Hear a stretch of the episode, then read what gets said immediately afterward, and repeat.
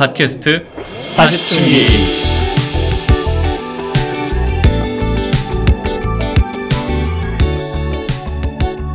안녕하세요. 팟캐스트 40층기에 오신 것을 환영합니다. 환영합니다. 40층기. 예. 저희가 지금 녹음하는 시점에 어, 3개 정도 에피소드가 올라갔죠. 음. 어, 근데 지금 현재 어, 3,500 view를 넘었습니다. 3,500 조회수를 넘었습니다. 오. 대단합니다. 축하 축하. 이게 좋아요. 이게 약간의 이게 약간의 어, 함정이 있는 게 네. 저희가 이 팟캐스트 여러 가지 플랫폼에 올리잖아요. 근데 그 중에 하나 플랫폼에서 아마 새로 시작하는 팟캐스트를 메인에 걸어주는 것 같아요. 그래서 그 한 2주 동안 아. 저희가 급격하게 올라가지고 처음에 좀 뭐, 오픈발. 오픈발로 네. 많이 흥분했죠 우리가 아 오픈발이요. 너무 너무 잘 나가가지고 재밌어서 아, 우리 그런 게 아닐까요? 네. 내용이 너무 그래서 좋아서. 굉장히 그래서 그렇다고 생각했는데 아 2주가 지난 다음에 다시 쭉 빠져가지고 푹 이제. 지금은 네. 예, 지금은 아. 이제 저희가 생각했던 수준으로 아 네. 내려오긴 내려오긴 했지만 어쨌든 의미가 있죠. 3,500을 넘었다는 거는 어, 저희가 생각한 것보다 훨씬 그래서 들어주신 분들께 정말 감사드리고 어 이제 3,500 넘으니까 이 통계가 나와요. 그래서 그 통계를 아우. 보면은 재밌는 오. 것들인데 이거에 대해서 잠깐 얘기하는 게 좋을 것 같아서 얘기를 드립니다. 네. 어, 제가 좋았던 거는 이 남녀 비율이 거의 반반이에요. 음. 여성 어. 정치자분들이 오. 한 52% 정도 좀 더 많고 남자도 한 48% 음. 그래서 그게 되게 비율이 잘 맞는 것 같고 음. 그리고 연령대는 아무래도 우리가 40층이다 보니까 40대가 네. 압도적으로 많고 그죠. 공감대가 어. 있으니까. 예, 절반 이상이고 그 다음에 30대하고 50대 이렇게 있어요. 음. 50대 분들도 꽤 많이 들어주시더라고요 저희 팟캐스트를. 귀엽게 보실까요? 예. 그러니까 어떻게 보고 계실까요? 예, 그때가 조- 아이고 좋을 때다 이러면서? 보시는 건지 어.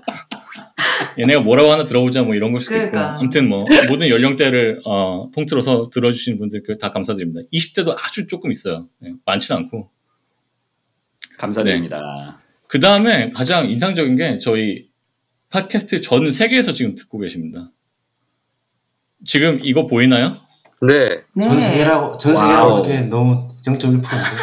아니 그래도 폴란드가 그러니까 어쨌든. 6위예요. 그러니까 한 분이라도 어쨌든 어, 이거를 클릭해 주셨다는 게 그래서 지금 그럼요. 어, 대한민국이 거의 90, 이런. 80 몇 퍼센트 정도 되고 그 다음에 네네. 미국이고 그 다음에 일본, 오스트레일리아, 캐나다, 폴란드, 어, 그 다음에 필리핀, 타일랜드, 중국 그리고 대만, 러시아, 뉴질랜드, 라오스도 있고 여러분 와. 심지어 우크라이나에서도 저희 팟캐스트를 어. 와, 어떡해. 지금 전쟁 중에도 이렇게 저희 응원합니다. 팟캐스트를 들어주신 분이 있습니다. 아 정말 감동적이지 않습니까? 와, 감동적이에요. 이런- 너무 감사합니다, 정말. 와. 네.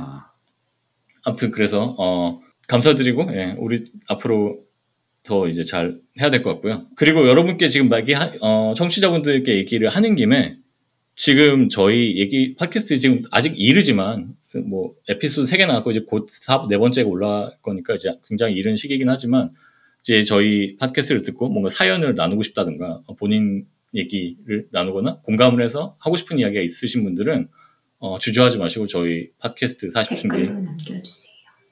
댓글로 남겨주셔도 되고 어, 이메일로 사연을 보내주셔도 돼요. 어, 저희 팟캐스트 오. 이메일이 40춘기 아, 숫자 40 c h o o n g i 골뱅이 gmail.com으로 보내주시면 지금 굉장히 좋아요. 왜냐하면 아무도 사연 안 보내기 때문에 지금 사연을 보내시면 아마 거의 100% 당첨. 굉장히 높은 확률로 네네. 어, 여러분의 사연이 와.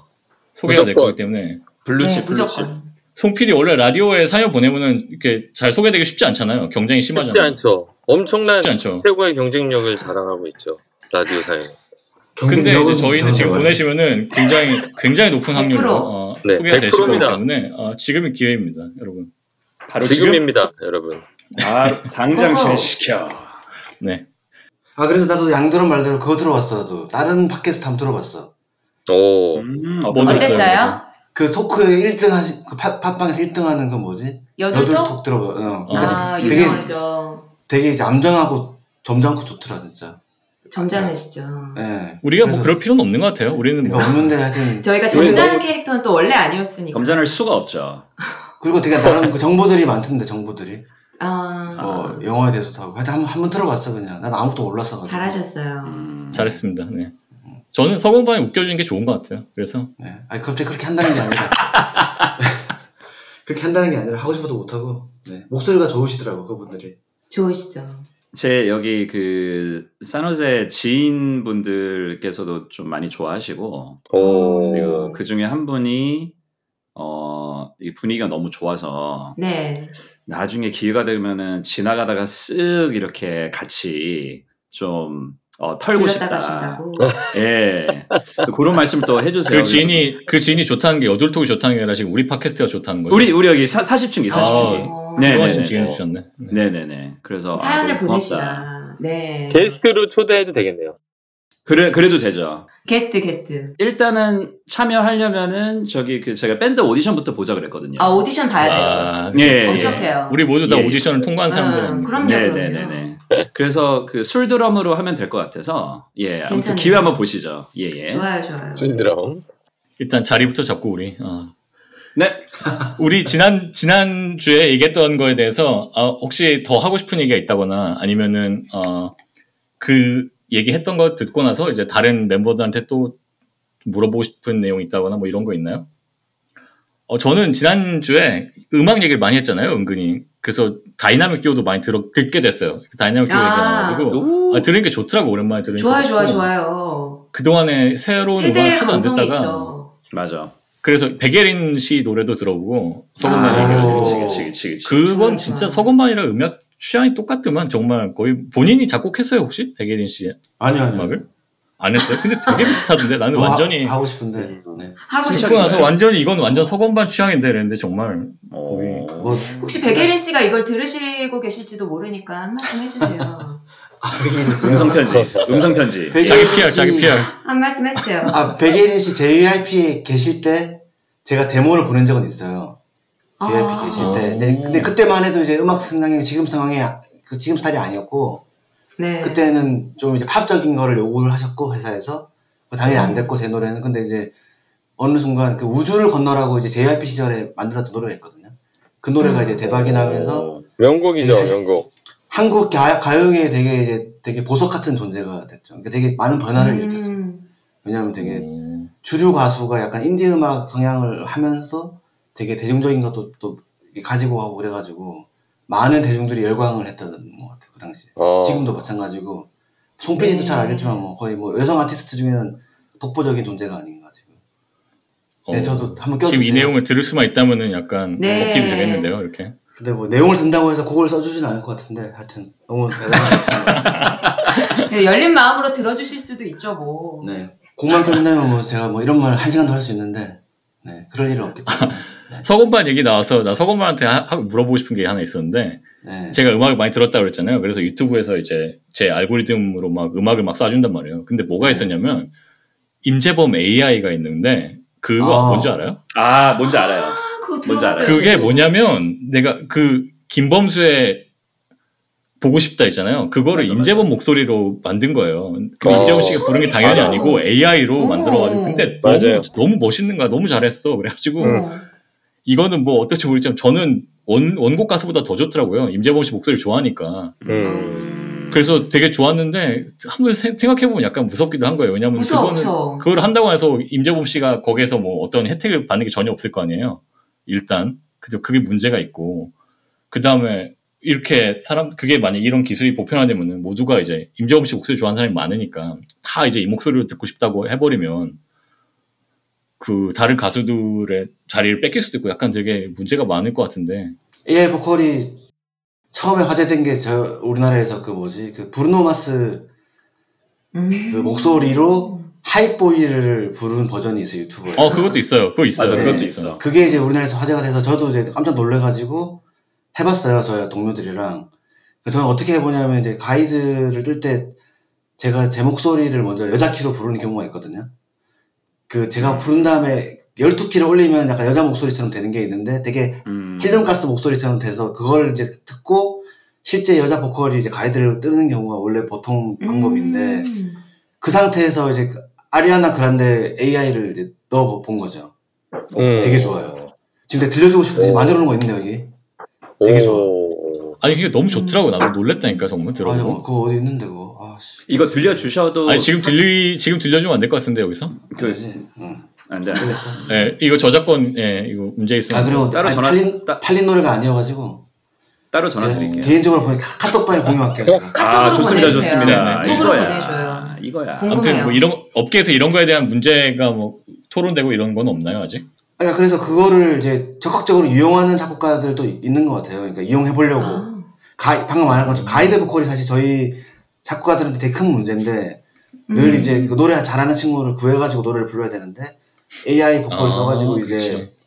하면은 또 괜찮은 경우가 있어가지고 하는 경우가 아마 연구하는 분들이 있는 것 같고 저도 해봤고 근데 이제 그거 말고 아까 양드롬이 말한 것 중에는 제가 알기로 그런 앨범들이 나오고 있는 것 같아요. 근데 그게 이제 정식 앨범인지는 모르겠는데 되게 유명한 래퍼 목소리를 AI를 써가지고 자기가 만든 트랙에다가 그냥 올려가지고 예를 들면 뭐 드레이크 같은 목소리 있잖아요.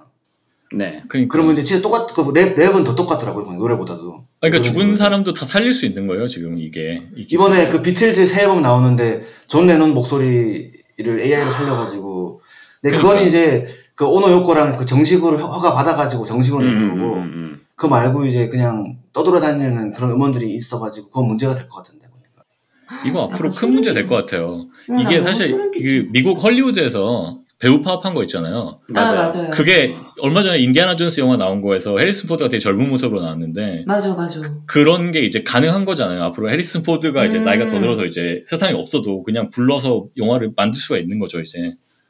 그런 식으로 하게 되면 어 그러니까 그게 이번에 파업한 이유 중에 하나도 이제 그런 게 있었던 걸로 알고 있는데 음, 근데 사실 AI 가 음악은 빨리- 더 쉽잖아요. 제일 빨리 파고드는 분야가 예술 분야라는 얘기가 음. 의외 예상 밖으로 뭐 그런 얘기가 있던데 그러니까 맞아요. 어.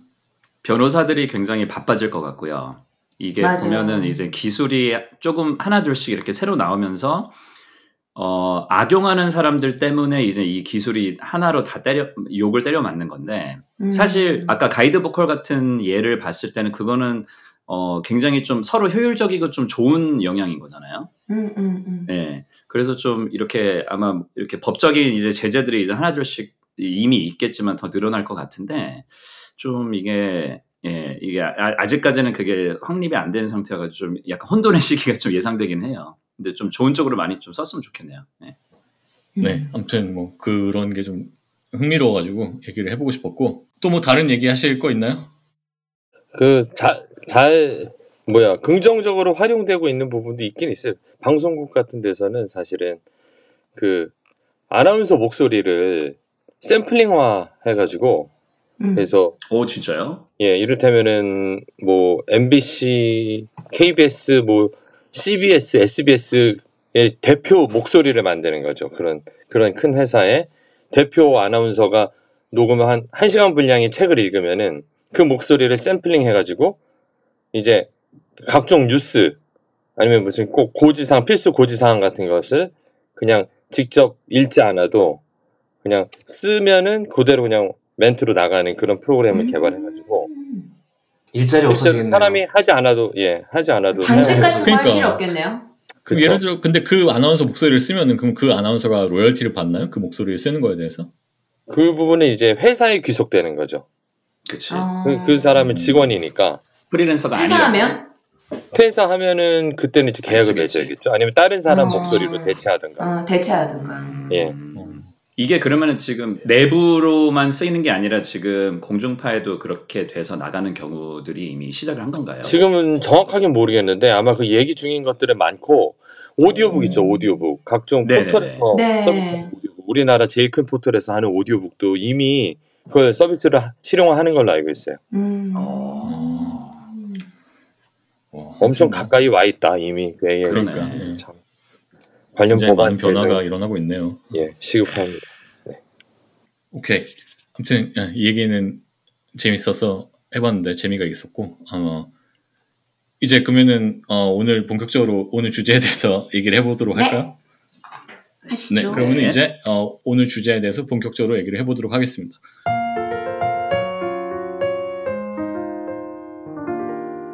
어, 그래서 오늘의 주제는 좋아하는 일을 하고 있습니까?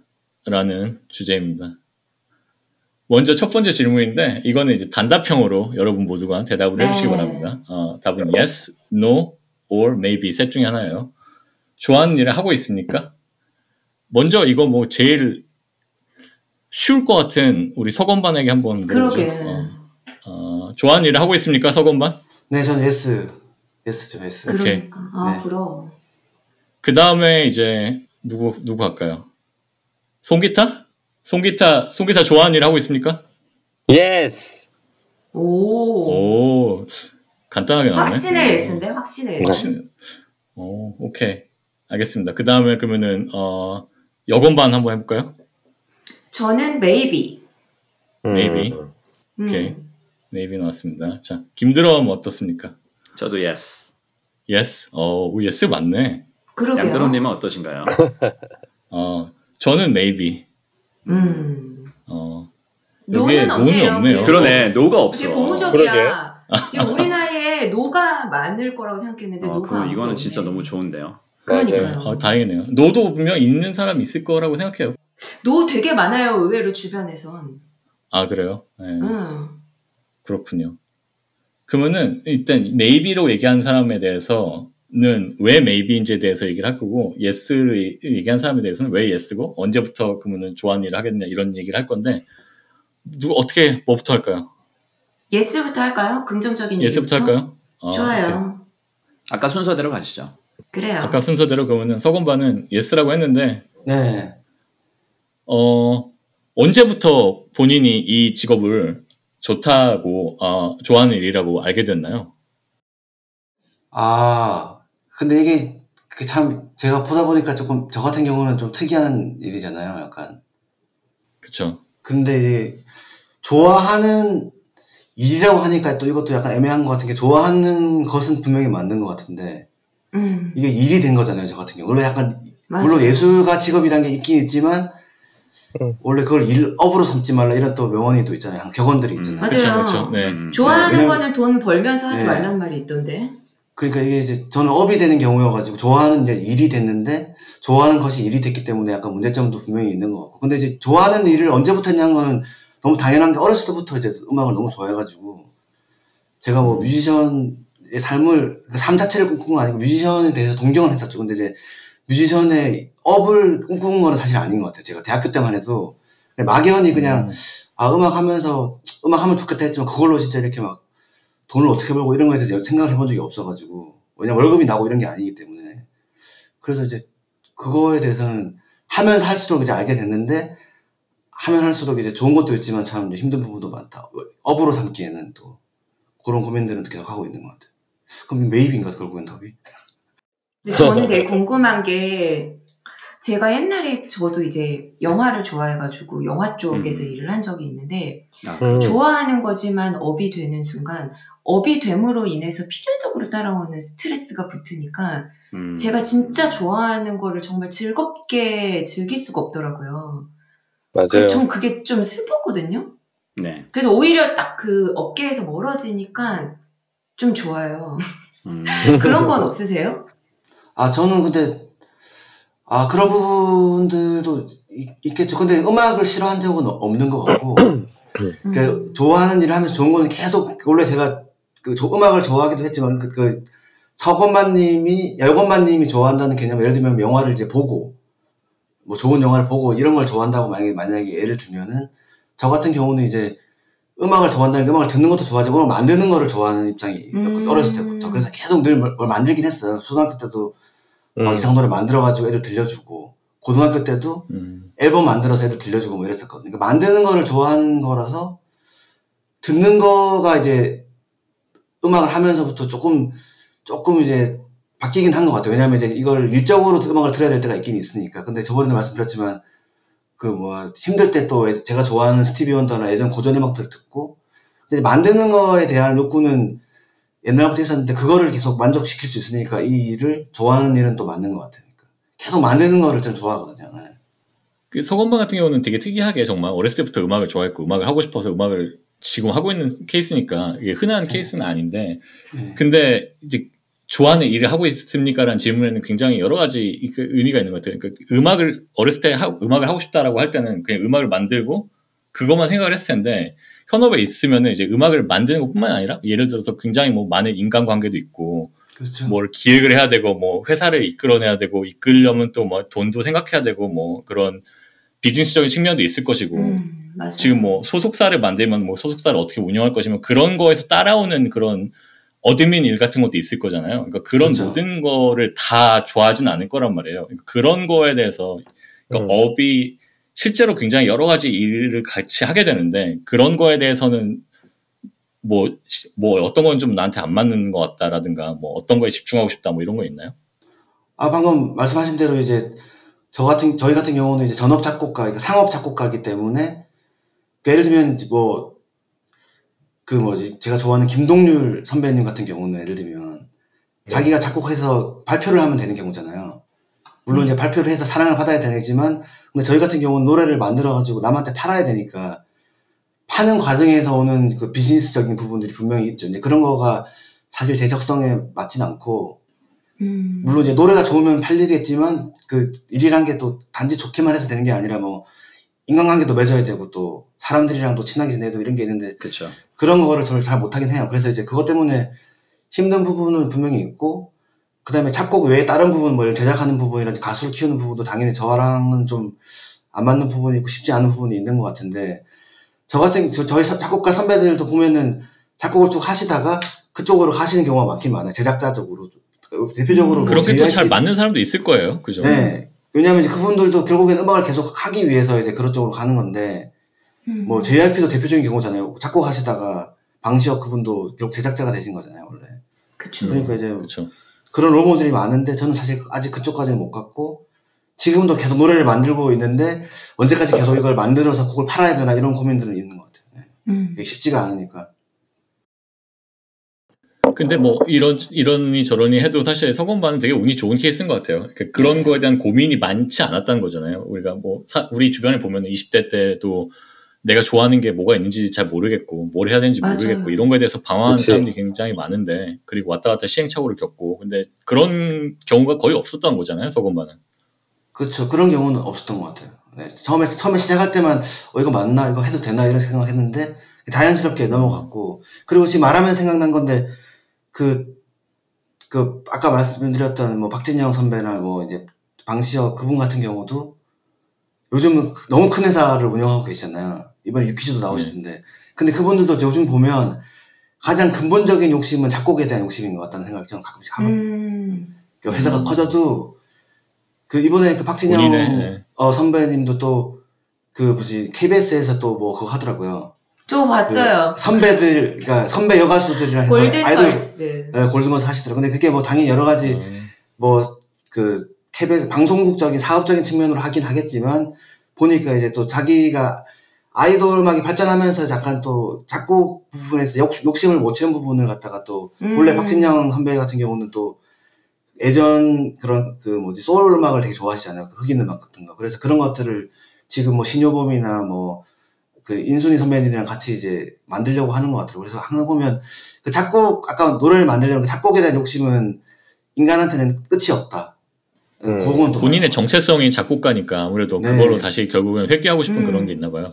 음. 그게 그 작곡에 대한 욕심은 사람한테 그러니까 진짜 되게 많이 있는 것 같아요. 뭘 만들려고 한 저작권에 대한 욕심이라고 해야 되나? 그러니까 그 돈을 떠나서 내가 창작, 가진 창작. 어, 창작을 해서 어, 그걸 내 이름표를 붙이고 싶다는 그 욕구가 되게 그치, 많아가지고 그치.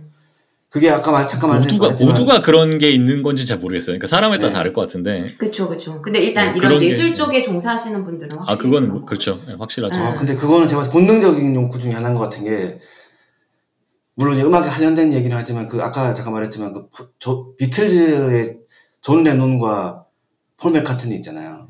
네. 그두 분이 이제 그 지금도 그 뭐 전 세계에서 가장 훌륭한 작곡가 랭킹하면 항상 1, 2, 3위를 왔다 갔다 하시는 분들인데 그분들이 이제 비틀즈 내에서 작곡으로 엄청 경쟁을 많이 하셨거든요. 그분들이 옛날부터. 음. 어, 그죠. 예, 라이벌. 지금도 그 문제를 가지고 또 팬들이 싸우고 있더라고요. 그러니까 이 노래는 폴 맥카트니 작곡이다. 이 노래는 존 레논 작곡이다. 이래가지고 그게 왜냐하면 이름이 섞여 있어요. 그 제작 크레딧에는 누가 음. 작곡했다고 하면 안 나올 거예요. 그래서 음, 음. 근데 이제 그런 문제들을 보면서도 항상 볼 때마다 야 저작권에 대한 저 욕심, 창작에 대한 폴, 욕심. 폴 옹은 알겠네. 폴 옹은 아직 네. 살아있으니까. 그렇죠. 아니 다 아는데 다 아는데 이제 공식적으로 아는데 이제 그거 크레딧에 애매하게 남아가지고 대중들은 애매하게 아는 경우가 많더라고요. 근데 이제 그게 음. 단지 돈이 아니고 내 노래를 명예 명예. 어, 내 노래를 나가겠다. 예를 들면 내가 Let It Be를 작곡했는데 예를 들면 뭐 Imagine보다 이 노래가 더 인기가 있냐 없냐 이런 데 어떤 거 아 어떤 게더 어, 싸움이- 퀄리티가 그치. 더 좋은 것인가. 사람들이 더 좋아하는 것이냐 이런 거에 대한 욕심들이 끊임없이 그럴 것. 같아요. 네, 네, 네. 알겠습니다. 아무튼 뭐 서건반 경우는 음. 어쨌든 되게 단순한 경우였던 것 같고 어 음. 그러면 약간 복잡한 쪽으로 가는 게 좋을 것 같아요. 제 생각에 그래서 두 번째로는 이제 여건반에 대해서 여건반은 아, 저요? 왜왜 maybe라고 대답하셨나요? maybe.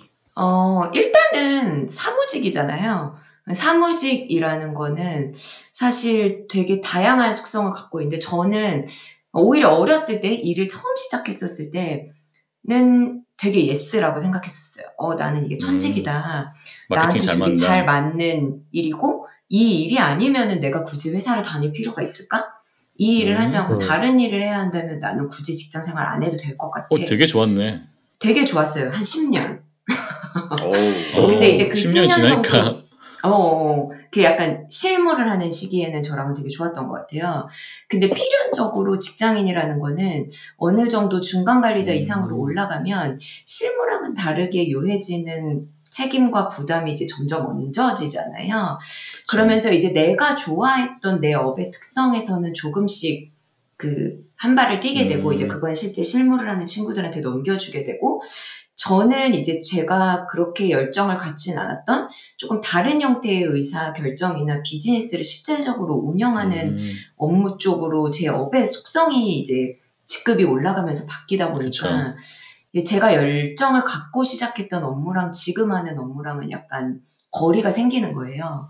어, 지금 제가 하는 업무가 내가 진짜로 좋아하고 나를 가슴 뛰게 했던 일인가?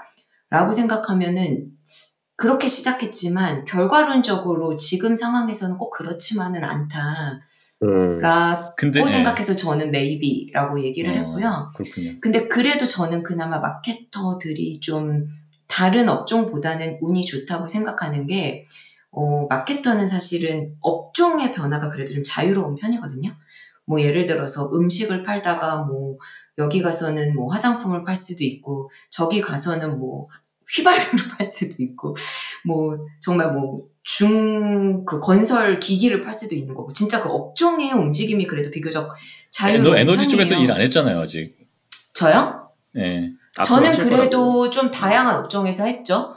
그 예, 그러니까 뭐 다양한 업종 했는데 에너지 아니 뭐 아까 네, 그런 완전 뭐 그러는데, 예. B2B 이쪽은 안 했죠. 대부분 음, 음. 그 소비자들을 대상으로 할 수 있는 업종 쪽에서 주로 일을 많이 하긴 했는데, 근데 음. 그러다 보니까 제 업무의 특성이 이제 업의 속성이 조금 더 달라지다 보니까 이제 나이가 들면서 점점 제가 좋아하는 업종 쪽에 머무르고 싶어지는 것 같아요. 음. 음. 그러면은 조금 더 열정이 생기고 이러니까 그래서 제가 음. 지금은 화장품 회사를 다니는데 제가 워낙 뭐 코덕까지는 아니어도 그냥 소비자로서 관여도가 높고 좋아하는 업종이다 보니까 제가 음. 지금 하는 일의 업무가 이제 직급이 올라가고 재미없고 숫자 보는 일들 쪽이 되지만 그래도 음. 내가 좋아하는 제품을 갖고 내가 좋아하는 브랜드를 하고 있으니까 그걸로 약간 마음의 위안을 삼는 음.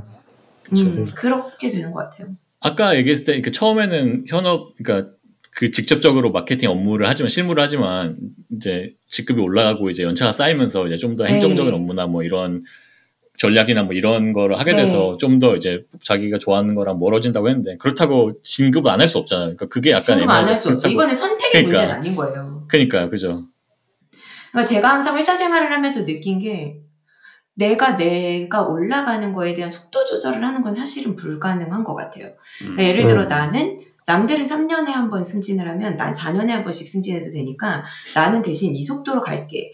라는 거는 실제로는 존재하지 않는 시나리오고 그냥 음. 최선을 다해 그냥 미친 듯이 달리는 거나 아니면 그냥 그 레이스에서 나가거나 되게 흑백 그, 그 밖에 없는 레이스에서. 나가는 선택이 아예 없죠 한국 회사에. 그러니까 저 이 얘기 왜 하냐면 저희 회사 중에서도 음. 그 저희 회사에는 가끔씩 이제 그렇게 매니저가 되면 이제 그 팀을 manage를 해야 되는 거잖아요 실제로. 그쵸 그쵸 근데 가끔씩 그게 싫어가지고 그걸로 안 가고 그냥 그 그러니까 현 실무자의 제일, 제일 높은 직급에서 머물러 있는 사람들이 있어요.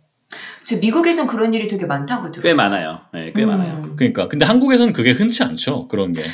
그게 거의 없는 게 문화적으로 승진을 원하지 않는다는 것 자체가 음. 되게 불성실하고 회사가 원하는 인재상에 되게 어긋난 것처럼 음. 음, 비춰져요.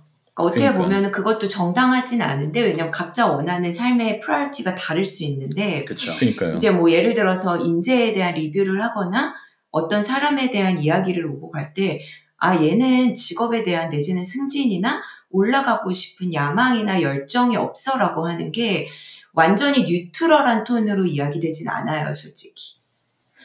그쵸. 아무래도 그럴 음. 것 같아요. 한국은 저 또 한국 사람이니까 느낌이 약간 벌써 그럴 것 같아요. 완전 그래요. 미국에서는 조금 더 그런 분들의 비율이 높은 건 맞는데 음. 어, 보통 보면 이제 그 기술을 갖고 계신 분들 그, 그 기술 분야에서 어, 권위도 있고 외부적으로도 좀 알려져 있는 그런 분들이 좀 있는 것 같고 한국에서도 얘기 들어보면 그 트랙이 아예 없는 건 아닌데 역시나 이제 기술 쪽에 계신 음. 그쵸, 그쵸. 분들이 그런 트랙을 타시는 분들이 있더라고요. 그래서 음, 팀을 매니지하지 않더라도 뭐 임원급이고 뭐 이런 경우들이 제가 아. 듣기로는 기술 쪽 어, 그러니까 예 테, 테크를 좀 갖고 계신 분들이 그렇게 하시는 그럴 것 같아요. 원천 기술 음. 보유자들 되게. 부러워요. 그래서. 네. 그래서 저희 어려서부터 같은- 기술을 배, 워야 된다고. 예. 저희 쪽에서도 뭐 기술이라고 아, 얘기하긴 약간 애매하긴 하지만 어쨌든 한 분야의 기술적인 전문가니까 어떤 그 그쵸, 한. 분야 예. 전문가든 그리고 이제 네네. 그런 분들은 특히 이제 가족이랑 시간 보내는 것도 중시하고 이제 아무래도 매니저에서 이제 매니지를 하게 되면 시간을 굉장히 많이 빼앗기기 그럼요. 때문에 그거를 싫어해서 딱 어, 나는 그냥 이걸로 하겠다라고 한 사람들이 있어요. 예.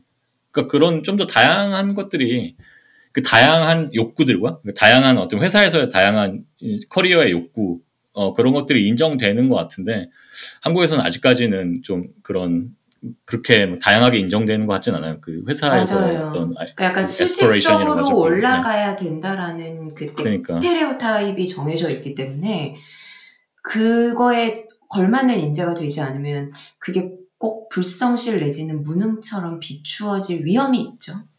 그러네요. 네. 저도 약간 사회적인 나, 그 실제로 내가 바라는 나가 좀 되게 다른 것 같아요. 음. 음, 회사에서 사회적인 나와- 네. 보면은 되게 막, 왜? 막 열정이 넘치고 음, 되게 텐션이 높고 아 되게 그래요? 에, 그런 줄 알아요. 근데 전 사실 되게 오. 지쳐 하고 좀 아, 나좀 그렇죠. 내버려도 약간 나만의 시간이 좀 아. 필요하고 이런데 회사에서 보는 저는 언제나 아. 텐션이 되게 하이 텐션이고 음. 그 그거, 언제나 그걸 말하는 뭐가 있잖아요. 그러니까 자기의 어떤 그 아 뭐라고 하죠? 그 부캐? 본캐?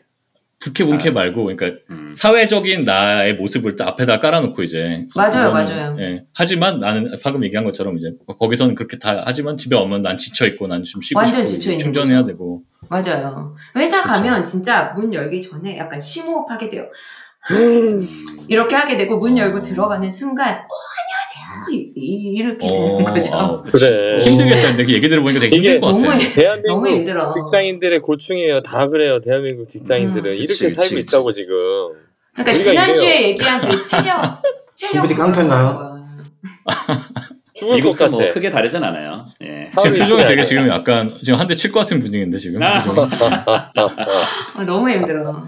뭐 대한민국 직장인뿐만 아니라 뭐 전 세계 직장이 다 그렇죠. 맞아요. 맞아. 그렇지만 물론 약간 다른 건 있는 것 음, 같아요. 그러니까 음, 음. 네, 그렇게까지 하지는 않는 것 같아요. 어, 아, 심호흡을 안 하신다는 말씀이시군요.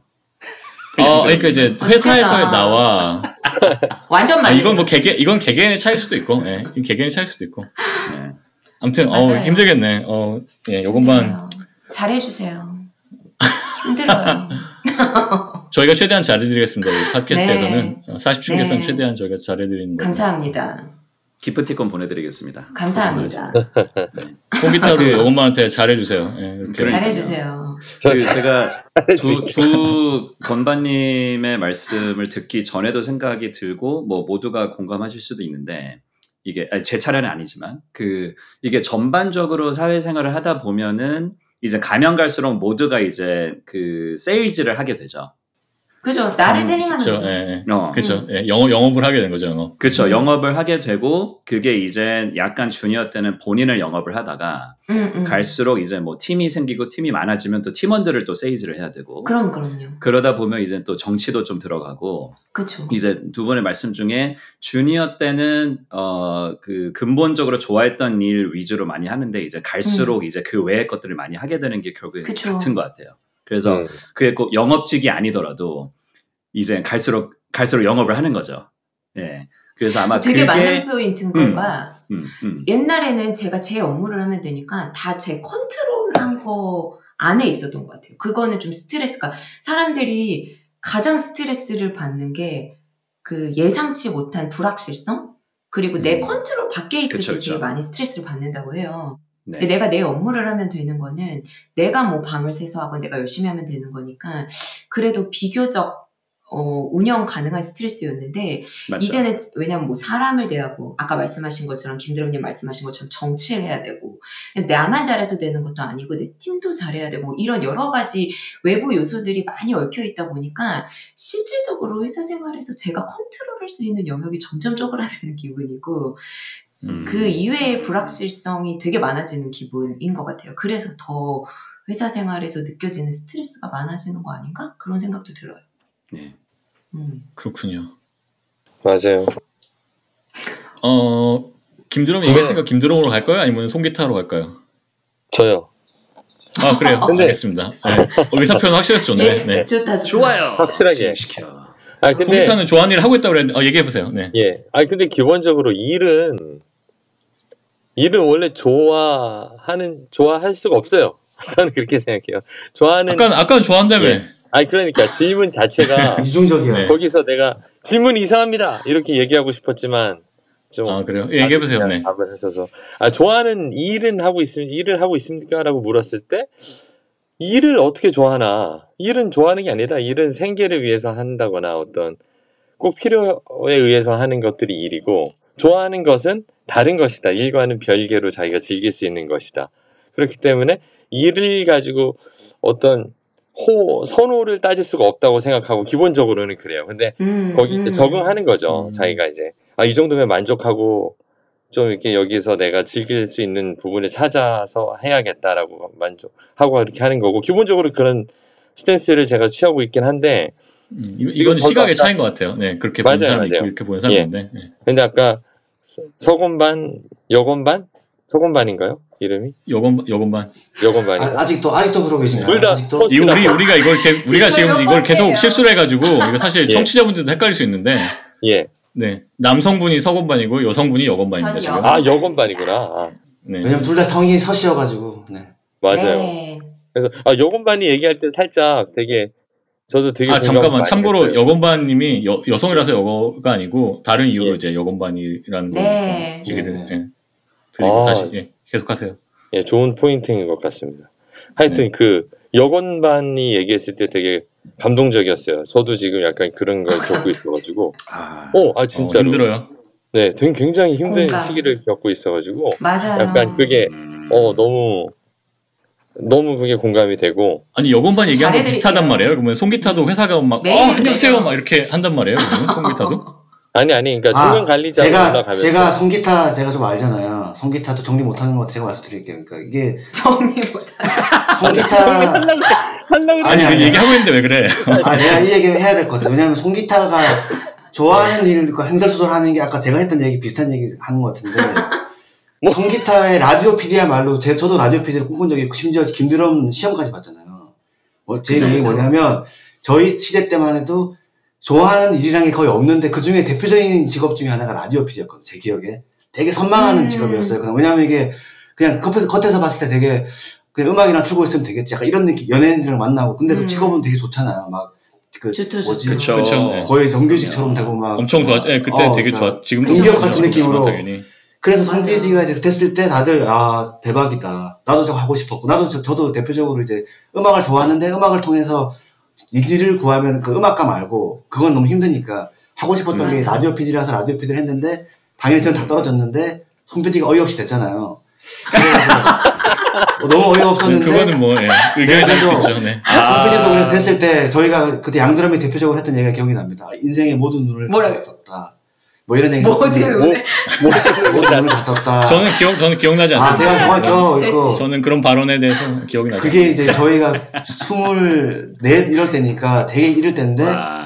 송 아니 근데 그때 PD가 정말 대단하게 보였던 거 맞아요. 어, 진짜. 그때 지금도 물론 맞아. 좋은 그 직업이지만 송 PD가 지금 말이 앞뒤가 안 맞는 게막 이런 거였어요. 예. 좋아하는 일이라는 게 만약에 존재한다면 좋아하는 플러스 일. 그러니까 좋아하는 저는 약간 좀 다른 케이스고 그게 제가 봤을 때 라디오 PD인데 TV PD도 아니에요. 왜냐면 TV PD는 그때 빡세다는 소문이 있었거든요. 그래가지고 맞아. 라디오 PD야말로 최고다. 음. 송 PD가 맞아. 됐고 송 PD가 지금 힘든 건 뭐냐. 근데 이제 여- 그 서건반이랑 비비는 게 여, 여건반이랑 비비는 게 그러니까 예. 그 일을 자체를 너무 즐겨서 했는데 지금은 이제 매니지먼트 아 매니저 쪽으로 갔잖아요. 그러니까 맞아. 그 송 PD가 완전히 이제 현업에서 물러서 가지고 부장 됐잖아요. 지금 관, 관리만 해가지고 그 라디오 PD에서 즐거운 부분들 음악 틀고 좋은 음악 틀고 막 이런 것들을 이제 할 수가 없어가지고 아마 지금 되게 힘들지 않나. 지금 그 얘기를 하다 보니까 맞아요. 이것저것 말도 안 되는 얘기를 한 것 같은데 아니 아니 그 부분이 맞는 것 같아요. 아니 송 자, PD는 야, 이제 이제 송기타 얘기를 더 들어봅시다. 송기타. 얘기를 하고 있었으니까. 예. 왜 그러니까 어, 이, 이 지금 상태에서 왜 좋아 예스를 답한 부분을 음. 얘기를 하자면은 그 지난번에도 살짝 말이 나오긴 했는데 라디오 PD란 게 지금 야- 우리가 알고 있는 선입견상에서 그냥 음악 틀고 그렇지. 그냥 뭐 그냥 앉아서 커피 마시고 뭐 좋은 글 읽고 뭐 이렇게 생각하고 있는데 사실은 그게 다가 아니에요. 그거는 굉장히 일부분이고 나, 나머지 다른 부분이 기획이나 연출 기회 새로운 기회. 음. 예, 만들어낸다거나 또 하다못해 시사 프로그램에 전혀 그런 일과는 별개 일을 하거든요. 기, 그렇죠. 기자랑 그렇죠. 거의 음. 엇비슷한 일들을 하기 때문에 음, 맞아, 맞아. 어, 그런 부분에서 상당히 도전적인 면이 있어요. 그러니까 음. 음, 다양한 있어서- 업무를 해볼 수 있다는 그쵸 그쵸. 프로그램의 예. 속성에 따라서. 어. 예, 속성에 따라서 달라지고 음. 어, 일 자체 그러니까 내가 라디오 PD인지 때로는 기자인지 아니면은 무슨 뭐 예능 PD인지 막 헷갈릴 정도로 어떻게 만들어내는 그 산출물 자체가 굉장히 다양하게 스펙트럼이 펼쳐지기 때문에 그런 부분들이 음. 재미가 있어요. 때로 재미가 있기 그럴 것 때문에. 같아. 예. 근데 아까 힘들다는 약간 건 어떤 타이밍이 힘들다는. 거였어요? 예? 아까 힘들다고 얘기했던 거는 어떤 포인트가 힘들다는 거예요? 힘들다는 포인트는 이제 중간 관리자 올라갔을 때 음. 내 얘기 맞네? 내 얘기 맞아. 그러니까 지금은 직접 프로그램을 네, 하지 그렇죠. 않고 관리를 맞아요. 하니까 재미가 맞아요. 없다는 거 아니에요? 일의 잔. 관리가 안 맞는다는 거죠, 그러니까 송기타도. 음. 관리는 그쵸. 어. 맞아요. 제가 이래서 정리를 제가 한다고 했던 겁니다. 만든- 제가. 말 못하잖아. 네. 제가 뭐 이렇게 나올 줄 알았어요. 지금. 정, 정리해 주세요. 네, 정리 좀 해주시면 좋겠어요. 아, 네, 정리하고 네. 정리 이 정도는 정리 타임. 아닌가요? 정리다. 네, 베풉니다. 아, 정리 잘했어요. 아니 근데 송기타 처음에 얘기한 게 나는 약간 그게 어 얘기를 더 해보고 싶은 게 왜냐면 송기타 아까 이 얘기했잖아요. 일은 좋아하는 게 아니다. 일은 해야 되는 거고 맞아. 그 그거 약간 접근 방식이잖아요. 그 약간 뭐랄까 우리 부모님 세대 접근 방식 같기도 하고. 저 옛날에 신입사원 때 부장님이 맨날 그랬어요. 야, 너 그러니까? 우리의 그래서 내가 내 아니, 재밌어요. 근데 이러고 지금 돈 내고 지금 송. PD가 송 부장 됐습니다. 지금 딱 지금 안 그래도. 아, 내가 그러니까. 알기로는 MG MG 세대들의 마인드가 딱 그런데. 일은 세대가 일은 일이다. 아 예. 음. 아, 재밌을 수 없다. 그래요. 맥락이 다른 것 그러니까- 같은데 약간. 그게 세대 세대 간에 뭐 그런 것도 있는데, 그러니까 어쨌든 그런 다른 철학인 것 같아요. 그러니까 일을 일은 내가 그냥 해야 되는 일이고, 아까 얘기한 대로 생계를 위해서 해야 되는 일이고, 그렇게 보는 관점이 있는 사람들도 있고, 일을 통해서 내 자아를 실현하고 이런 관점도 있는 거잖아요. 그래서 그 근데 같은 경우는 아예. 재미와 분리하기엔 너무 많은 시간을 보내야 돼요. 맞아요. 그러니까 맞아. 네. 그러니까 맞아요, 어, 맞아요. 그렇지.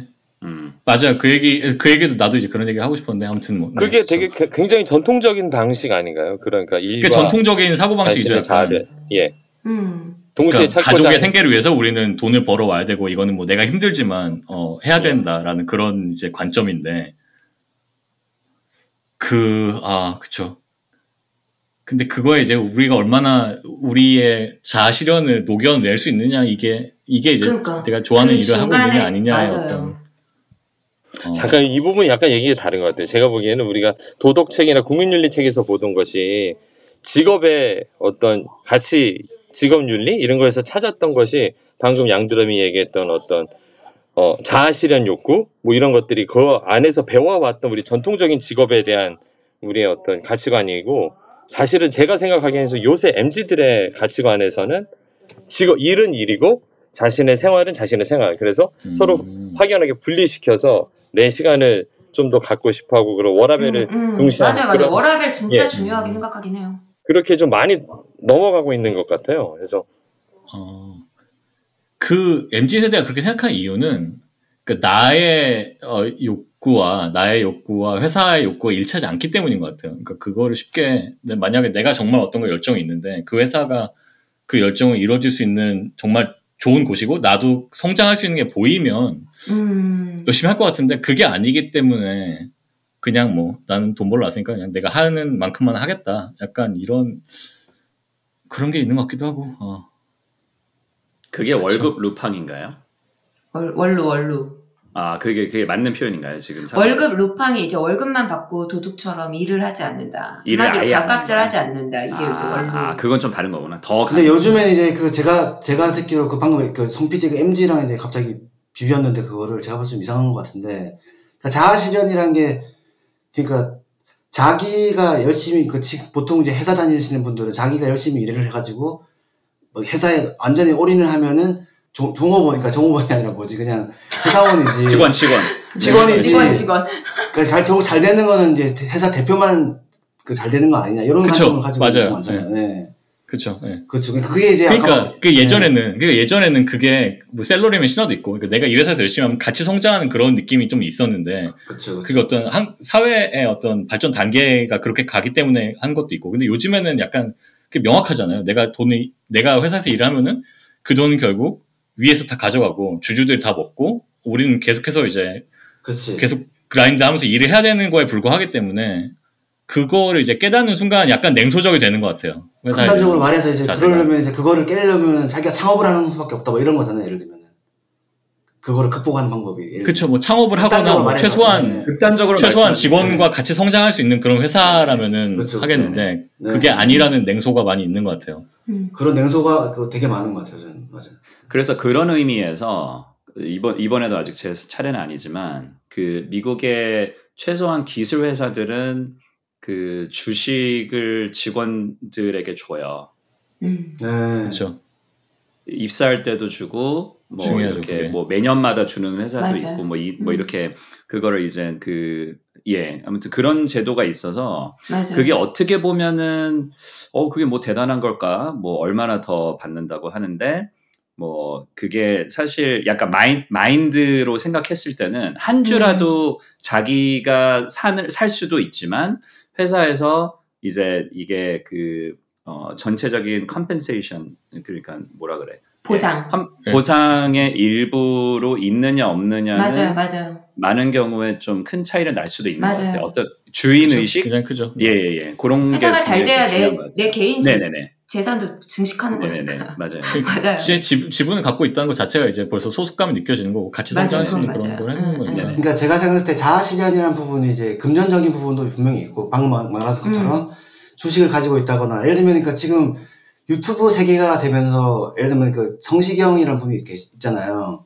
그럼요. 근데 네. 성시경이라는 분이 방송에 출연해서 출연료를 만약에 회당 천만 원을 받는다고 치고 음. 근데 유튜브는 예를 들면 그냥 자기가 만들면 다 100% 자기가 갖는 거잖아요. 그러니까 그. 돈이 예를 들면 뭐. 천만 원, 이천만 원인지 모르겠는데 그, 가, 그 돈이 500만 원이라도 그거는 장기적으로 봐서 훨씬 가치가 큰 것 같고 네, 음. 네. 그 다음에 두 번째로 중요한 자아신념이라는 부분은 제가 봤을 때 아까 그래서 제가 그건 저작권이라고 한게된 건데 음, 사실 그러니까 이게 돈도 돈이지만 저작권이라는 게 중요한 게 그러니까 자기의 그러니까 자기의 사- 세계관을 세상에다 알리는 게 되게 중요하다고 저는 생각하거든요.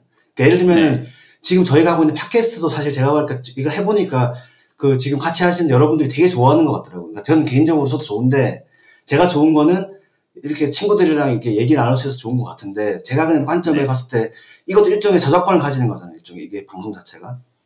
자, 그래서 사람들한테 그쵸. 이게 얼마나 들었느냐. 제가 그래서 농담 삼아 야 우리 나중에 부자 되겠다 이런 얘기를 했지만 그게 돈도 돈이지만 그- 자기의 세계. 자기의 철학과 세계관을 세상에다가 이제 알릴 수, 자기 주도적으로. 그런 게 어떤 사람한테 되게 이제 자아실현이라고 해야 되나 그런 부분하고 가깝지 않나. 돈도 돈이지만. 그래서 그렇죠. 그 두 가지를 다 가지는 게 제가 하- 하고 있는 예술가적인 직업이 아닌가라고 갑자기 자, 야, 자랑하는데 근데 그게 이제 아, 축하해요. 성공한 성공한 케이스는 그게 100% 이루어진 게 맞고 근데 이제 저 같은 경우는 성공을 이제 한 3분의 1쯤 해가지고 그 정도는 아닌데 하여튼 그걸 100%그 포인트가 좋았던 게 네네네 그 포트가 좋았던 게 어쨌든 서건반은 그거를 잘 실현도 되고 하지만 이제 지금 우리가 이제 팟캐스트를 하는 이유 중에 하나는 우리 지- 직장인 친구들도 있으니까 이거는 우리 네. 직업이 아니잖아요. 그러니까 그렇죠 그렇죠 이걸 통해서 이제 직 장이 이루어지지 못하는 부분을 자아 실현을 하는 거라고 볼 수 있는 거죠. 그쵸, 그쵸. 그렇죠. 예. 그러니까 그게 네. 좋은 포인트였던 것 같아요. 네. 그러니까 자아실현이라는 것 중에서 제가 이제 그 자기의 세계를 말하고 싶은 거 내가 내가 말하고 싶은 걸 말하고 내가 생각하는 것들을 세상에 퍼뜨리는 게 되게 인간의 기본적인 욕구가 아닌가 저는 그런 음, 생각을 좀 음. 많이 했거든요 저는 네. 음. 그래서 요즘에 되게 하여튼 개인 방송이 전성 맞아요. 시대가 오고 맞아요. 나서 예, 저도 그런 거 많이 느껴요. 이제 사람들이 그런 그러니까 또 아까 얘기 잠깐 드리자면은 폴 맥카트니는 제가 알기로 기본적으로 Yesterday랑 Let It Be 같은 걸 작곡했어요.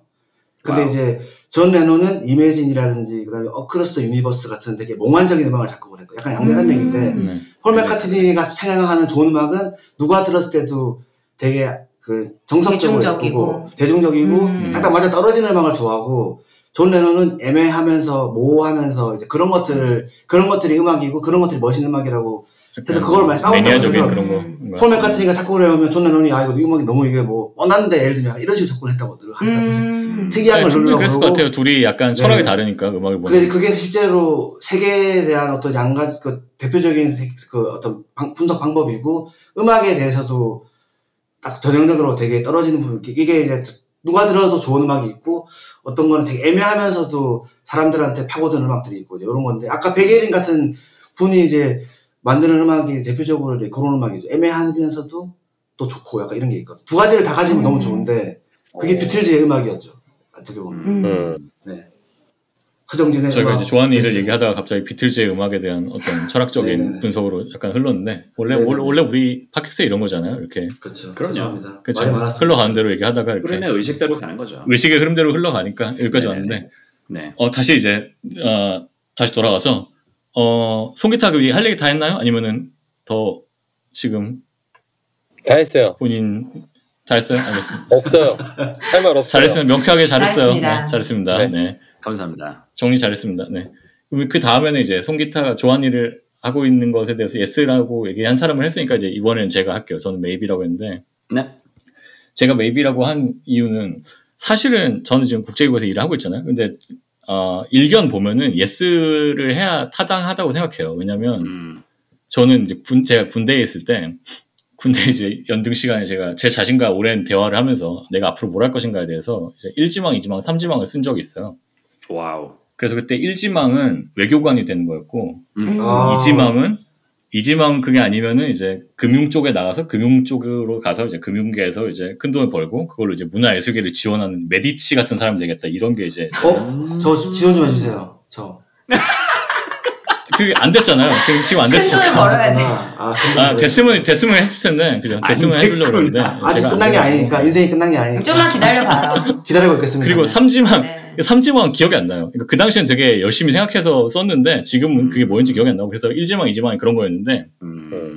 사실 이지망이 더 멋있는데 굳이 일지망 일지망이 그런 거였던 이유는 제가 약간 그 국제 뽕이란 게 있었던 것 같아요. 저는 네. 약간 음. 사람들 주변으로 주변에 그런 사람들 있잖아요. 왠지 막 국제 기구, 국제 무대에서 뭘 하고 뭐 네. 한국을 벗어나서 막 무슨 모의 음. 유엔 이런 거 좋아하고 뭐 이런 부류의 네네네. 사람들이 좀 있는데 제가 이제 그런 네네. 부류의 사람들이었기 때문에 그게 있어서 사실 좀 그래서 이제 첫 번째 꿈을 가다가 어, 첫 번째 꿈이 잘 그렇게 내가 원하던 대로 될 것 같지 않아서 이제 두 번째 꿈으로 가다가 두 번째 꿈도 그렇게 내가 원했던 대로 되는 것 같지 않은데 이제 가만히 보니까 두 개를 잘 조합하면은 어, 음. 국제금융기구에서 하면은 어, 뭔가 두 개를 다 이루는 그런 느낌이 어느 정도 진짜. 들어서 이제 그렇게 온 건데 묘하게 섞였네. 그- 진짜. 어, 최고인데요. 그러니까 그죠, 예, 네. 그죠. 그러니까 사람 인생 그 두 가지가 다 섞인 거죠. 양쪽을 다 dreams 파다가. come true 아니에요? 그러네. 그러니까 그렇게 얘기하면은 그런 거 같잖아요. 어. 그죠? 그래서 그런 그런 측면에서 보면은 나는 정말 내가 좋아하고 내가 하고 싶었던 일을 하고 있다라고 얘기를 할수 그러니까. 있는데 근데 왜 maybe냐면 이 내가 그 생각했던 거는 일 자체에 대한 고려가 전혀 없는 거였던 거예요. 그걸 내가 네. 최근에 깨달아서 왜냐면 국제기구에서 일하고 있다, 뭔가 국제 무대에서 일하고 싶다, 이거는 라이프 스타일에 관한 거지 일에 대한 게 아니야. 맞아, 맞아. 아, 굉장히 냉철하신 표현이다. 맞다. 맞아. 그러니까 그 나는 내가 원하는 일에 대해서 생각한 게 아니라는 거예요. 그거는 나는 그냥 이렇게 살고 싶다라는 거에 생각한 맞아, 거지. 맞아. 그리고 국제기구 안에도 굉장히 많은 일이 있고 굉장히 다양한 일이 있는데 지금 내가 하는 일이 내 개인 성격에 어울리는 일이냐 그게 아닌 것 같은 거예요. 그래서 이제 제가 음. 매입인 거고 그 음. 우리 밴드 할 때 제가 공연 기획하고 이랬잖아요. 근데 그때. 되게 재밌게 잘했잖아요. 아. 뭐또 공연도 여러 번 잘 되기도 했고 우리 음. 기장님. 양드럼 사업을 했어야지. 네. 그러니까 그러니까 추진력이 이제- 진짜 좋은 네. 분인데. 그러니까 그런 게 맞다고 얘기했는데 그 저 생각에도 나는 이제 그런 일을 할 때 잘하고 뭐 요즘 재밌고 스- 같았으면 스타트업 했으면 잘했을 것 같아. 그쵸. 그러니까 그런 게 내 개인적인 성향이랑 잘 맞는 음. 걸 나도 알고 있음에도 불구하고 근데 난 그거보다 이런 쪽을 선택한 거예요. 그러니까 그 이유는 음. 그러니까 일 자체에 대한 내가 뭐 어떤 일을 좋아하고 하는 그 일 자체에 대한 고민보다 음. 한국을 떠서 뭔가 뭔가 좀 국제적인 곳에서 일하고 싶다든가 그런 게 더 컸던 거지. 그거에 대한 환상이랄까? 그게 더 음. 컸던 거지. 그러니까 그죠. 그래서 일보다 그게 더 중요했던 거예요. 라이프, 어떤 라이프 스타일을 원한다는 거에 대한 그게 중요했던 거예요. 제가 제가 팟캐스트 쭉 들어보니까 제가 양드럼 약간 하- 를 노리는 하이에나 같더라고 제가 보니까 양드럼 생각하다 보니까 어, 난 양드럼- 그쵸. 나를 아주 예, 예. 제가 나를 계속 제가 쫓- 쫓아다니면서 생각해 보니까 지금. 성 PD랑 양드럼에 대해서 제가 좀 전문가입니다. 제가 원래 또 약간 뭐 다 전문가인데 뭔 얘기를 양드럼 하는 말한 거야? 거 제가 다 알고 양드럼이 그 외국에 그러니까 뜰려 한국을 뜰려는 게 되게 일차적인 목표였다. 이게 뭐 약간 과장해서 말하면 그 말이 맞는 게 예전에 양드럼이 제가 알기로 어렸을 때 어린이 외국인 웅변 대회 이런 데 나갔었던 적이 있어요. 제가. 어린이 외국인 어. 운변대. 아 외국인이 아니고 그 외국어 어린이 외국어 영어 영어 아 영어로 웅변 대회 어린이 영어 말하기 대회 뭐 이런 내가 거. 나 나도 아니 그런 적이 없는 아니 것 네가 같아. 그때 그런- 영어로 나가서 국제기구 아이 그건 모의 유엔 이런 거지. 그거는 어렸을 영어 말하기 대회? 아니에요. 어린이가 기억력이 아니, 엄청 좋으셔 고등학교 때인가요. 아, 어, 이게 약간 중고등학교 기억이 때. 왜곡된 것 같은데 그거는 이제 근데 하여튼 뭐 무슨 영어 숙제 그래서 할 때. 나갔는데 예, 예. 나갔는데 아 그러니까 아니, 벌써 안 그런 안 자체가 나갔습니다. 근데 그런 거 자체가 그 어렸을 때부터 이제 외국을 뜰려 외- 외국을 나가려는 이제 어떤 그 아. 계획이 있었던 친구고 근데 이제 결국에는 양드럼이 지금 그렇게 활발하고 그 라이프 스타일은 외국 나가는 거 좋아해서 꿈을 이뤘지만 원래는 사실 사업가적인 기질이 되게 많은 친구인데 완전 어떻게 보면 완전 국제- 사업가예요. 지금 일하고 있는 국제기구란 게 어떻게 보면 국제 공무원 같은 거잖아요. 약간 제가 잘 아는 그렇죠. 거는. 예. 그러니까 약간 안 맞는 부분이 있다는 제가 거. 공무원 같은 일을 하게 될지는 꿈에도 몰랐어요, 사실. 저도 살다 생각도 보니까 된 거죠. 못했어요. 너무 놀랐어요. 음. 우리 중에서 가장 공무원이 당연히 아는 비즈니스를 할줄 네. 알았어. 음. 그러니까 그 얘기를 제가 한 겁니다. 네. 근데 뭐 사업은 뭐, 뭐 동시에 하셔도 되고 나중에도 하실 수가 있죠. 지금은 못하죠, 네. 지금은. 지금 팟캐스트도 아. 양드럼이 주도적으로 한 거잖아요, 사실 이거. 어떻게 아. 그러니까 기획- 뭐든지 기획- 기획과 기획하시면. 추진은 양드럼 전문. 그치. 이걸 양드럼님 딴- 전혀 늦지 않았습니다. Never too late. 아무튼 그렇습니다. 그래서 어, 네. 애매한 것 같아요. 애매한 것 같아요. 좀 더 깊이 얘기하면 그거 내가 국제뽕이 있었다 그랬잖아요. 예. 그러니까 그거에 대해서도 나 생각을 해봤는데 내가 만약에 그러면 아 근데 한 가지 이제 수정할 게 저는 한국을 막 엄청 뜨고 싶고 이런 건 아니었어요. 그러니까 내가 무조건 외국에 나가야겠다는 생각은 아니었는데 어뭐 하다 보니 이렇게 됐네. 그러니까 그 무대를 넓게 쓰고 싶은 거죠. 국제도 그러니까 외국에도 그죠, 그죠, 환상이 맞아요, 네. 중국에도. 있다가 네. 맞아요. 네. 그렇죠. 근데 그런 생각을 했는데 이건 답을 저도 못 찾았어요. 이- 뭐냐면은 그러니까 제가 그런 국제 무대를 꿈꿨던 이유는 사실 지금이야 한국이 엄청 잘 나가고 굉장히 핫한 나라지만 우리가 이제 대학생 때는 뭐 한국이 그렇게 뭐 세상의 중심은 아니었잖아요. 그래서 어, 아무도 몰랐어요. 어, 진짜. 그것도 많이 바뀌긴 했어. 격세지변이야. 예, 격세지변도. 완전 네. 그래서 예를 들어 내가 만약에 미국이나 유럽의 어떤 주요 국가에서 태어났다면 그럼에도 불구하고 그런 국제적인 걸 꿈꿨을까 그거에 대해서 맞아요, 나도 답을 맞아요. 잘 모르겠어요 사실 그게 그렇다고 아. 얘기할 수도 있을 것 같고 아닐 수도 있는 것 같아요 그래서 그거에 대해서 그 아닐 수도 있다는 이유는 미국에서도 모의 유엔 좋아하는 애들 많거든요 그런 거 좋아하는 애들 분명히 또 음. 있어서 음, 음, 음. 저도 뭐 각 여러 나라들에 대해서 관심이 많고 그건 사실이니까 뭐 선진국 개도국 막론하고 선진국보다 개도국 더 좋아요 사실 그러니까 그러니까 어 그랬어도 그랬을 것이다라고 얘기를 할 수도 있겠고 근데 아닐 수도 있겠고 그래서 이건 모르겠어요 저도 네. 중심에 있겠다고 하는 건 인간의 본- 본능 아닐까? 그러니까 예를 들면 뭐 강남에 살아야겠다. 뭐 예를 들면 뭐 이런 거잖아요. 음. 그쵸 어 그쵸 그건 있죠 그런 부분이 분명히 없지는 않았을 거예요. 왜냐하면 그거에 대한 제, 제가 아는 양드럼은 그거에 대한 욕망이 되게 있었던 게 분명 맞고 그런 게 이제 뭐 나쁜 뜻으로 한게 아니라 되게 진취적인 부분이 있, 있었던 거. 저 같은 경우는 이제 뭐 그런 부분이 양드럼에 비해서는 좀 없었고, 네. 하여튼 뭐 인간한테 다 있는 거지만 하여튼 그랬던 것 같습니다. 예, 아무튼 그래서 깨달았습니다. 일에 대한 생각을 한 게 아니었다. 나는 좋아하는 일이라고 생각했지만 일 자체가 아니었다. 어, 예, 그런 얘기를 잠깐 했어요. 그분이 이제 마지막으로 아까부터 계속 얘기를 많이 하고 싶었던 어, 김드럼 이야기를 해볼까요? 김드럼은 아, yes라고 그랬는데 김드럼도 예. 굉장히 확실하게 yes라고 그랬는데 어떻게 음. 네. yes라고 네. 어떤 배경에서 이렇게 예, 예. 했나요? 아, 그- 근데 그 전에 그 양드럼님의 이 분류에 대해서 저도 지금 생각을 처음으로 해본 것 같아요. 그러니까 뭐냐면 저는 왜 좋아하는 일을 하고 있다라고 생각을 했냐면 저도 어려서부터 어렴풋이 이 글로벌 비즈니스에 대한 굉장히 막연한 그런 생각을 갖고 있었어요. 그래서 이제 첫 회사도 이제 해외 영업 부서에 갔고 회사의 성격 자체가 종합 상사였으니까 드라마 미생에 나왔던 그래서 그런 일을 했고 그거를 하다 보니까 어, 좀 더 큰 무대에 가고 싶다라는 생각을 했고 그래서 이제 경영대학원을 미국으로 오게 돼서 지금까지 살고 있는 건데 그 글로벌 비즈니스라는 게 어, 뭐 국제뽕이나 해외 생활보다는 조금 더 구체적인 하지만 굉장히 막연한 거거든요, 사실. 예. 그렇죠. 예. 예, 예, 예, 예.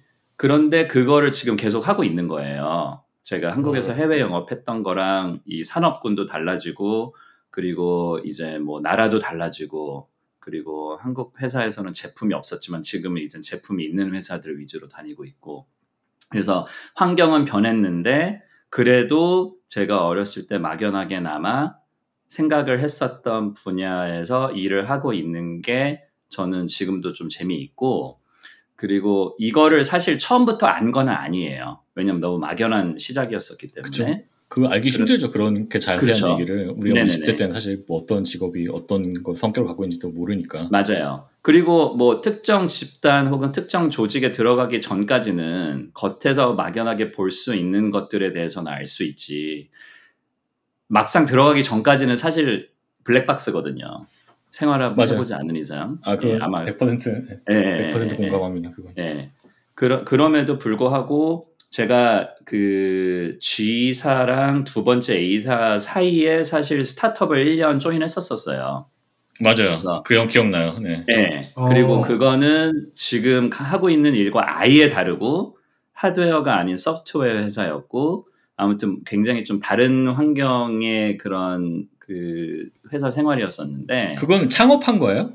아니에요, 아니에요. 이미 있는 아니었어요? 곳에 제가 음. 조인을 한 건데 음흠. 근데 저는 오히려 역으로 그때 알게 됐어요. 제가 지금 하고 있는 직군, 하고 있는 일이 굉장히 가치가 있고, 어, 의미가 있고, 그리고 즐겁다라는 거를 그때 이제 뼈저리게 느꼈고, 그 전에 음. 미국에서의 5년은, 그러니까 스타트, 스타트업 전에 5년은 사실 저한테는 서바이벌 기간이었던 것 같아요. 음. 외국인 노동자로서 모국어가 아닌 곳에서 그냥 경주마처럼 그냥 어, 내가 하고 있는 일의 의미도 자- 잘 인식하지 못한 채 그냥 밤늦게까지 일하고 그 다음날 아침에 똑같이 똑같이 이렇게 하다 봤는데 오히려 떠나고 나니까 이 가치를 이제 좀 알게 되더라고요. 음. 근데 그거는 뭐, 뭐 굉장히 친했던 친구랑 또 그럴 수도 있는 거고 뭔가 되게 좋아했던 일에 대해서도 약간 거리를 둠으로 인해서 좀 더 진정한 가치 그리고 어 나랑 굉장히 잘 맞는 거였네 이런 거에 대해서 그때 좀 크게 깨달았던 것 같아요. 그 두 번째 음. A 입사하기 전에. 업계를 떠나고 나서 딴 일을 해보고 나니까 네. 깨달은 네네네. 어. 예, 예, 맞아요, 맞아요. 그래서 그거는 어, 그때로 돌아가라고 하면은 저는 똑같은 선택을 했을 것 같아요. 지금 알고 있는 모든 거를 다 알고 있다 하더라도 음. 왜냐면 저한테 굉장히 좀 어, 큰 의미가 있는 1년이었었고, 물론 이제 거기서도 최선을 다하고 많이 배우고 그랬는데, 어, 진짜 내가 관심 있었던 분야가 내가 있었던 곳이었구나. 그리고 음. 이 훌륭한 탤런트들과 일하는 것도 굉장히 행운이었구나. 라는 거를 또 한 번 느끼게 되면서 맞아요, 맞아요. 예, 예, 예. 그래서 저는 한 번 떠났다 다시 업계로 돌아온 걸로 인해서 지금 더 좋아하는 일을 하고 있다라고 그래서 확신을 가지고서 음. 말씀을 드리는 어. 거고 아마 그 전에 이 같은 질문이었으면은 어, 잘 해봤자 메이비였을 것 같아요. 음. 떠났다 다시 돌아온 것만큼 확실한 게 없죠 원래. 예. 예. 근데 이제 그거 떠났다 다시 돌아오는 거는 현실적으로 힘드니까. 김드럼 같은 경우는 이제 실제로 했지만, 그러니까 방금 김드럼이 말한 것 중에서 저희가 이거를 테스트를 해보려면 이 예전으로 돌아갔을 때 다시 뭐 이 상황을 다 안다고 치고 똑같은 이 직업을 선택했을까를 물어보면 될 것 같은데. 그거는 이제 어, 우리가 이따 하기로 하지 않나 잠깐만. 아 그랬나요? 제가 또 주제 넘게 어, 서둘렀네요 또. 네. 예, 예, 이따 이따 예, 예. 아, 그러니까 애, 2부에서 애초에 하겠습니다. 2부에서. 네. 아, 아, 네 네 네. 오늘 지금은 여기까지인가요? 어, 아니요. 거기까지 하고 이제 하나 더 남아 있는데요, 질문이. 어, 내가 좋아하는 일이란 대체 무엇인가에 대해서 얘기를 좀 더 해보고 그다음에 이제 어, 에피소드를 접으면 될 것 같은데 이게 아까 우리가 얘기했던 거랑 비슷한 맥락인데 어떻게 생각 그러니까 좋아하는 일이란 게 과연 뭐냐는 거죠. 그러니까 예를 들어서 어렸을 때 우리가 뭐 뭐가 되고 싶다 직업을 얘기 생각을 하잖아요. 의사가 되고 싶다, 뭐 변호사가 되고 싶어요. 근데 변호사도 이 변호사를 예를 들면은 무슨 인권 변호사하고 무슨 큰 로펌에서 기업 변호사에서 뭐 M&A 하는 그런 변호사하고 또 뭐 그냥 주로 이제 그 어, 법원에서 이제 계속 활동하는 그런 변호사 그 모든 라이프 스타일이 완전 다르잖아요. 그 어떤 삶의 방식도 다르고 어, 그 어떤 사고 방식이랄까 그런 철학도 많이 다를 거고 그러니까 그렇게 많이 다른데 그거를 어떻게 뭘 좋아한다고 알 수가 있느냐 그게 어렵잖아요 사실. 어렵죠. 그리고 예. 좋아하는 그러니까 어떤 또 일 자체가 이제 뭐 예를 들어 되게 사소하게 보면은 뭐 출장이 많은 일과 출장이 없는 일 어떤 게 나랑 잘 맞느냐 뭐 이런 것도 다 다르지 않아요? 뭐 어떤 일이 더 잘 맞는 것 같아요? 어, 예를 들어 여건방 같은 경우는 뭐 출장 많은 게 좋아요? 출장이 없는 게 좋아요? 어, 옛날에는 사실 되게 다이나믹한 일을 좋아했었어요. 그래서 출장도 많고, 외근도 많고, 뭔가 다양한 사람들을 만나고 이런 걸 되게 좋아했는데, 약간, 체, 아, 자꾸 체력 얘기가 나오는데. 체력이 점점 떨어지면서, 이제는 그냥 좀 힘들고, 어디 멀리 가기 싫고 이러는데, 근데 좋아하는 일의 성격은 저도 완전 공감하는 게, 무엇을 하고 있느냐도 중요하지만, 이, 어, 이 업무의 특성이 어떤 식으로 일을 하는 거냐. 예를 들어, 그쵸, 나 혼자 하는 그죠. 일이냐. 진짜 맞아요. 나와 컴퓨터의 싸움이냐. 아니면 누군가랑 맞아요. 같이 계속 대화하면서 이 사람 저 사람을 계속 끌어들여가지고 많은 사람들을 끌고 가는 좀 더 리더십이 필요한 일이냐. 뭐 일의 성격은 되게 다른 것 같기는 한데 저는 사실 되게 후자거든요. 그래서 마케팅을 되게 좋아하고 이게 되게 저한테 천직이라고 느꼈던 이유 중에 하나가 마케팅이라는 거는 어떤 프로젝트의 오너 같은 역할을 하는 거기 때문에 회사의 비즈니스 목적을 딱 정해놓고 그 비즈니스 목적을 달성하기 위해 각각 유관 부서들을 하나로 쫙 모으고 그 다음에 우리가 가야 돼야 될 가야 할 KPI를 세팅해주고 그 세팅된 KPI를 향해서 우리 모두가 같은 배로 움직이고 있다는 거를 계속 독려하고 타임라인도 매니지해주고 약간 이런 역할이에요. 그러니까 굉장한 리더십을 요하는 포지션인데 그렇기 때문에 사실은 부담도 되게 크고 사람들을 하나로 끌고 간다라는 게 이제 특히 주니어일수록 되게 힘들거든요. 그러니까 옆 팀에 나랑 전혀 잘 알지 못하는 친분이 없는 나이 훨씬 많은 뭐 어, 되게 아저씨 부장님 이런 분들한테 가가지고 부장님 이거 꼭 하셔야 돼요. 이거 오늘까지 내셔야 돼요. 이거를 계속 독려하고 근데 뭐 제가 어쨌든 그때 그게 이제 혼자서 일하는 것보다는 그게 더 잘 맞는다는 거죠. 저는 그게 사람들이 잘. 맞았어요. 어. 맞아요, 맞아요, 맞아요.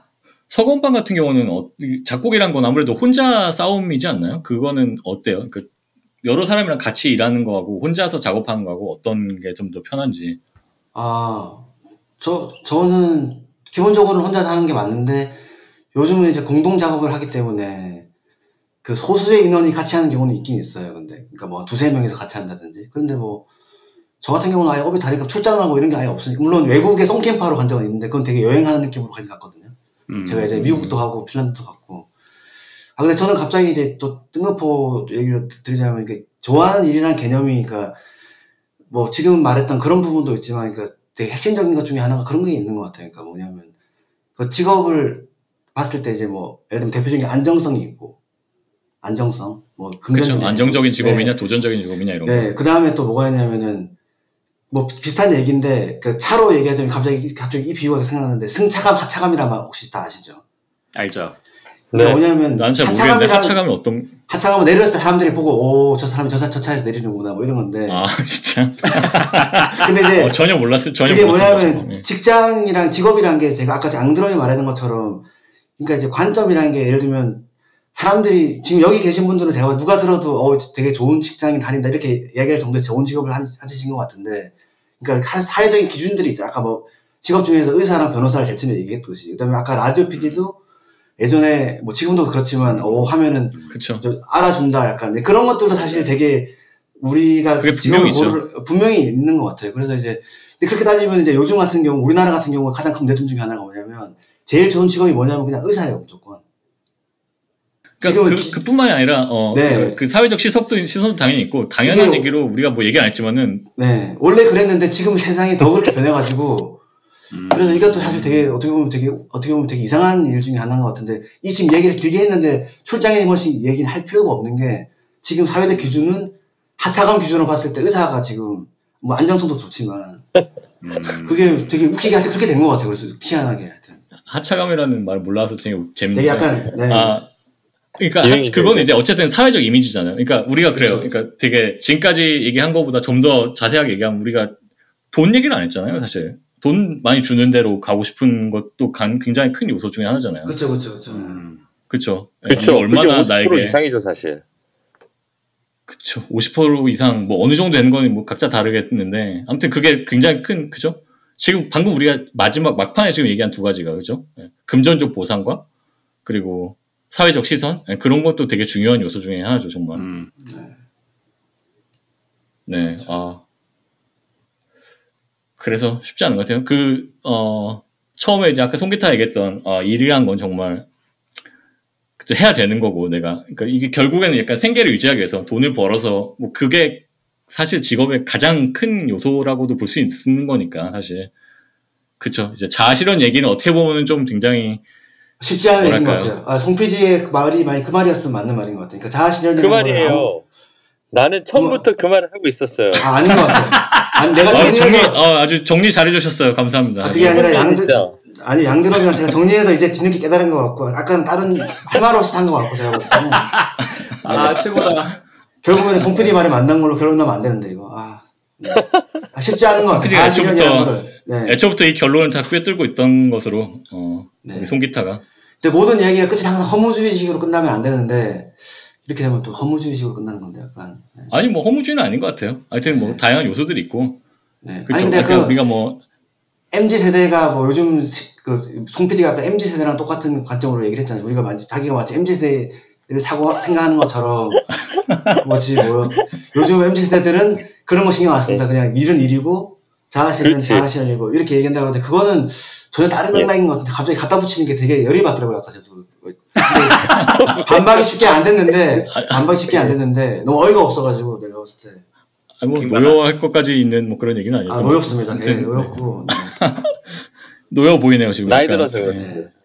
우리 자- 지난 시간에 부록이라고 화 안 낸다 고 그랬는데 이렇게 노여하면 어떡해요. 아 그러니까 그러면 안 되는데 죄송합니다.